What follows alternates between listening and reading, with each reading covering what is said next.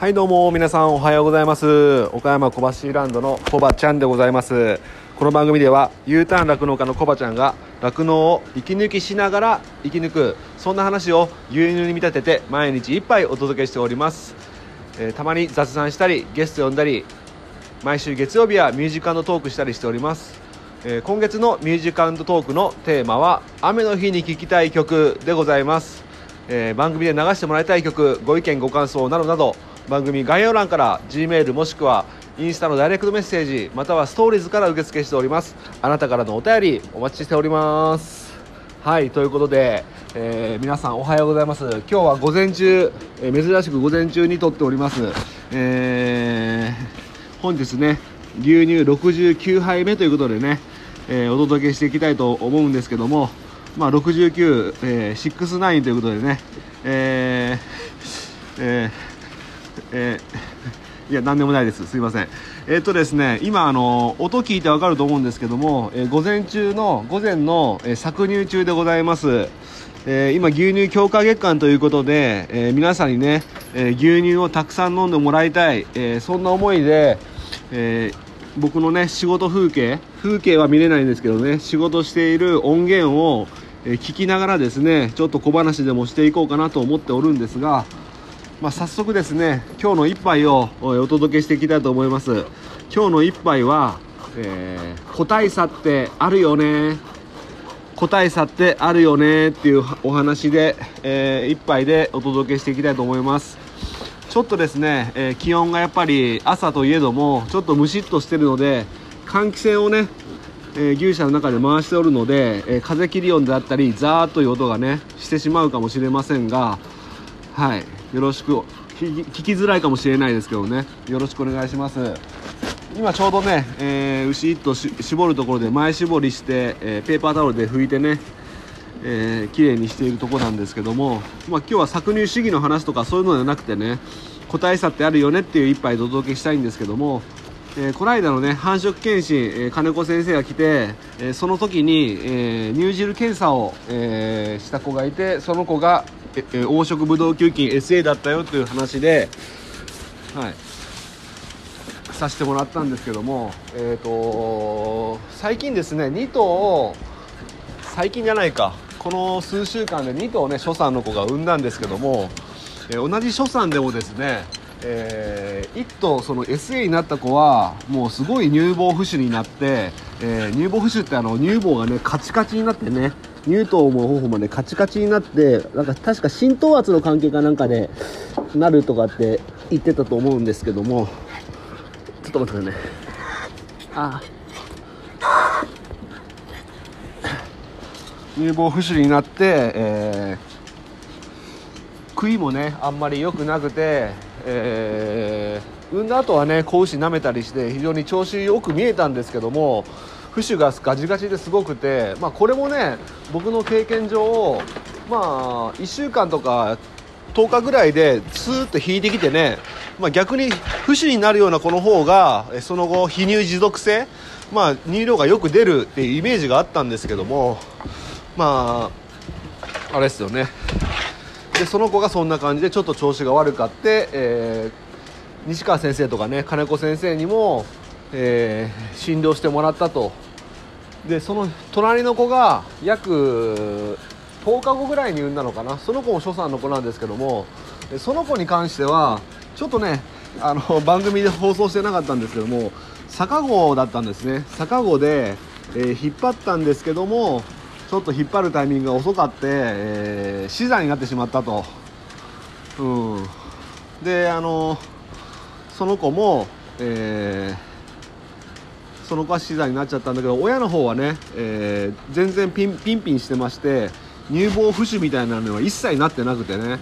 えー乳量もそこそこ出て、えー食い食い食いも良いということでこの2頭じゃあ僕が違ったように飼ったからそうなったのかって餌のやり方とかね違うようにしたのしたからそうなったんじゃないのっていうのじゃ全然なくてまあこれ酪農家の方は分かっていただけると思うんですけどもね同じようにね隣同士でね同じような餌を与えて同じように、まあ、全くほぼ同じですよね。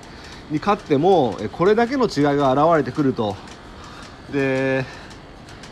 正直ね分娩するまではどっちも同じような食い食い込みをしてくれてたんですね、えー、だから産んでから初めてその差が出てくる、うん、ああでも産む前から不死になってるから不死っぽいなっていう感じはありましたけどね、うん、だからこのただその微妙な違い、えー、分娩前の微妙な変化を、えー、見逃してたのかなというふうに思うんですけどもまあ結局のところねその乳量を出す子とか出さない子もいるじゃないですか。よく食べる子食べない子。まあ結構ね結局やっぱり個体差あるよねって話です。はい。でよくあのかんその子の能力はどう決まってくるかっていうと環境的要因が80%遺伝的要因が20%って言われますよねうんだからこの環境的要因えー、うちの場合は育成の方育成のうちは放牧しておいて、えー、子供を産む時になったら牛舎の中でつなぐと。まあ、おそらくですね僕は思うに所作の子でダメになってしまう子っていうのはなるべくねあのセットでねこの間ずっと前話しましたけど育成を、セットで連れをがいる状態で牛舎の中に入れてあげる。そうすることによって友達と一緒に牛舎の中に入ってきたということでストレスは緩和されると思ったりしてそういうこともやってるんですけどもやっぱりつながれるストレスっていうのはね、えー個体差によって何とも思わない子もいれば、えー、ものすごくストレスに感じて、え、食欲不振になったりね、えー、普通に見えてても分娩後にねそのストレスが一気に出るとかね。そういったことがありますね。と思いますのでじゃあいかにじゃあ人間が、え僕たちがどうするかというと微妙些細な変化を見つけて何かしらの対応をしていく。まあ、その対応っていうのがね僕もね経験がね未熟なので、えー、なかなか100%うまくはいかないんですけどもそういったことをね獣医師の先生ですとかね、えー、あの指導員の方とかと相談しながら今後は細かく調整していければいいなと思っております。ということで、えー、今日も美味しい牛乳をいっぱい絞っておりますのでスーパーと、えー、コンビニとかね見かけたら、えー、買ってほしいなって思います。あの皆さん牛乳ってどこの牛乳が好きですか？なんか例えば明治とか森永とかおはようとか梶原とかいろいろありますけどどこの牛乳が好きでしょうか？まああの昔からうちはこの牛乳なんだよとか例えば昔からうちは明治なん明治の美味しい牛乳なんだよとかね。そういったこだわりがおそらくねどこの家庭でもあると思うんですよ。生協の牛乳じゃないとダメとかね、うん、ただねあのたまにはねあの別のメーカーさんの牛乳を試してみる、うん、っていうのは全然ありだと思います。あの例えばあのコーラとかね夏になったら皆さんスカッとする飲み物飲みたいと思ってペプシコーラとかねあのコカ・コーラとか気分によって変えてるじゃないですか。変えてません？ダイエットコーラとかね。やっぱ同じコーラでも全然ちょっとその会社によって会社というかメーカーによって味違いますよね。ちなみに僕あのペプシペプシコーラが好きですね。コカ・コーラも好きですけどね。ペプシコーラ好きですね。うん、であのどこの乳業メーカーって僕も好きなメーカーあるんですけどこれなんか僕が言っちゃうとなんか あれかなと思ってあえて言いませんけども。うん。でも牛乳あのちょうどこの時期ねあの本当にえっ、ー、と冷蔵庫で冷やした牛乳ねめちゃくちゃ、えー、美味しいと思いますのでぜひね飲んでみてください。あの小学生の時ねあの大好きだったのがあのコーヒー牛乳ですよね。皆さんあのコーヒー牛乳好きですか？あのたまにたまにというかめったに行かないけど銭湯銭湯えー、温泉とか行くとね、えー、お風呂上がり無償にねコーヒー牛乳飲みたくなりますよね。あれ何なんですかねあのお風呂上がりのあの牛乳。特にコーヒー牛乳の美味しさうまいですよね。うん。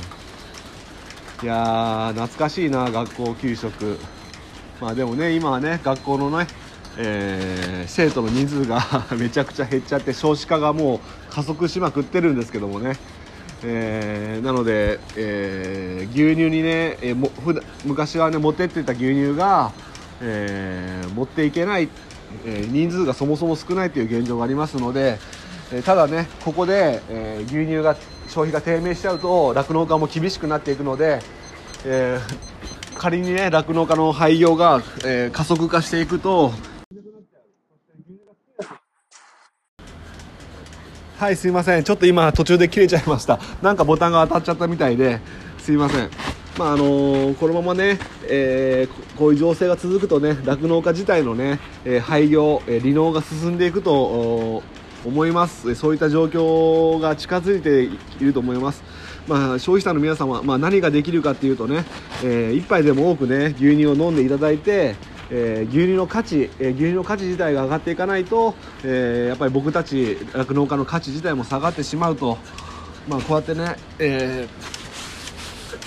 今はダブついてるって言われてる牛乳もですねそういった状況が加速していきますと、えー今今並んでるねスーパーの牛乳が来年の今頃にはね、えー半分になってるかもしれない。そうすると、えー牛乳自体の値段がね、え高くなって乳製品もチーズとかバターとかもね国産のものは高くなり高級食材に変わるかもしれないっていうね僕それ一番怖いなと思っております、えー今の値段今よりね若干、えー30円でもね50円でも高い値段適正価格でね、えー消費していただけるっていうね、えー健全なね未来が、訪れることを願っております。まあ、そういった意味のね一つの活動として僕はこうやってラジオ配信をしてえー酪農酪農家の価値、えー牛乳の価値を高めていきたいとえー今後もねこういうことをやってまいたいと思いますのでぜひご協力のほどお願いいたします。まあ、ちょっとね話がずれちゃいましたけども今日はね個体、えー個体差ってあるよねっていう一杯だったんですけども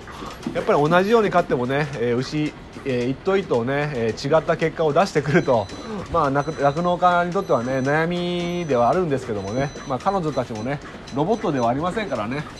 え好きな食べ物もあれば嫌いな食べ物もある、ね、同じように餌やっても違った結果が出てくるってことでね、まあ、それが酪農の難しいところでもあり、まあ、逆に言えばやりがいだと思っておりますので今後ともね僕の方は観察をよくしてね、えこの子はこれがダメだなとかこれがいいなとかねいろいろ見極めながら、えーえー獣医さんであったりね指導医の方と相談しながらやっていきたいなと思っております。ということで、えー今日は搾乳中にちょっとお聞き苦しぜいぜい言いながらねお聞き苦しかったかと思いますけども今日は搾乳中に、えこんな話をしてみました。はい。まあ毎日ね僕一人で搾乳してるんですけども大体1100キロ1100から200ぐらい、絞っております。僕一人でね、1日、えー皆さんが1リットル飲むとしたらね、1100人分から1200人分ね一人で絞っております。えーどうかね牛乳パック見たら、えー僕のねこういう音源のことを思い出していただいて、え1本買っていただければと思いますのでよろしくお願いいたします。はいじゃあこの辺で終わりたいと思います、えー今日の一杯お味の方はいかがでしたか、えーお口に合いましたらまた飲みに来てください。この番組は牛と人との心をつなぐ岡山小橋ランドの提供でお届けしました。それではまた明日。バイバイ。